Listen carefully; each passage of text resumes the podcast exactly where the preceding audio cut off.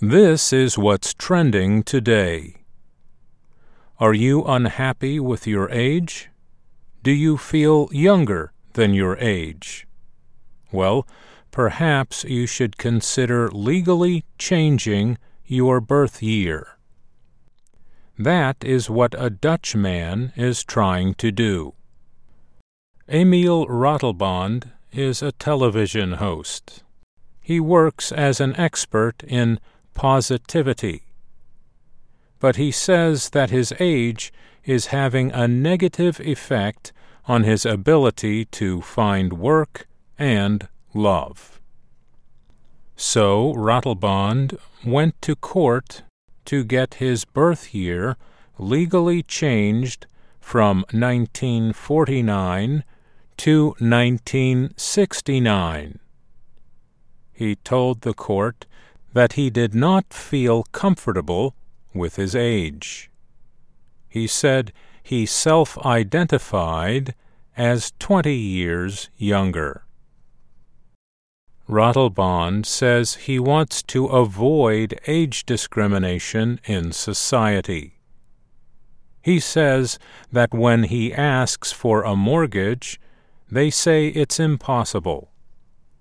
He complains that when he tries to get dates on a dating site called Tinder, he only gets women his age, in their late sixties. He says that with his youthful face and an age of forty nine, he would get more dates, possibly with younger women. He told the Associated Press on Thursday With this freedom of choice, choice of name, freeness of gender, I want to have my own age. I want to control myself. Marjolein van den Brink specializes in human rights and gender issues at Utrecht University.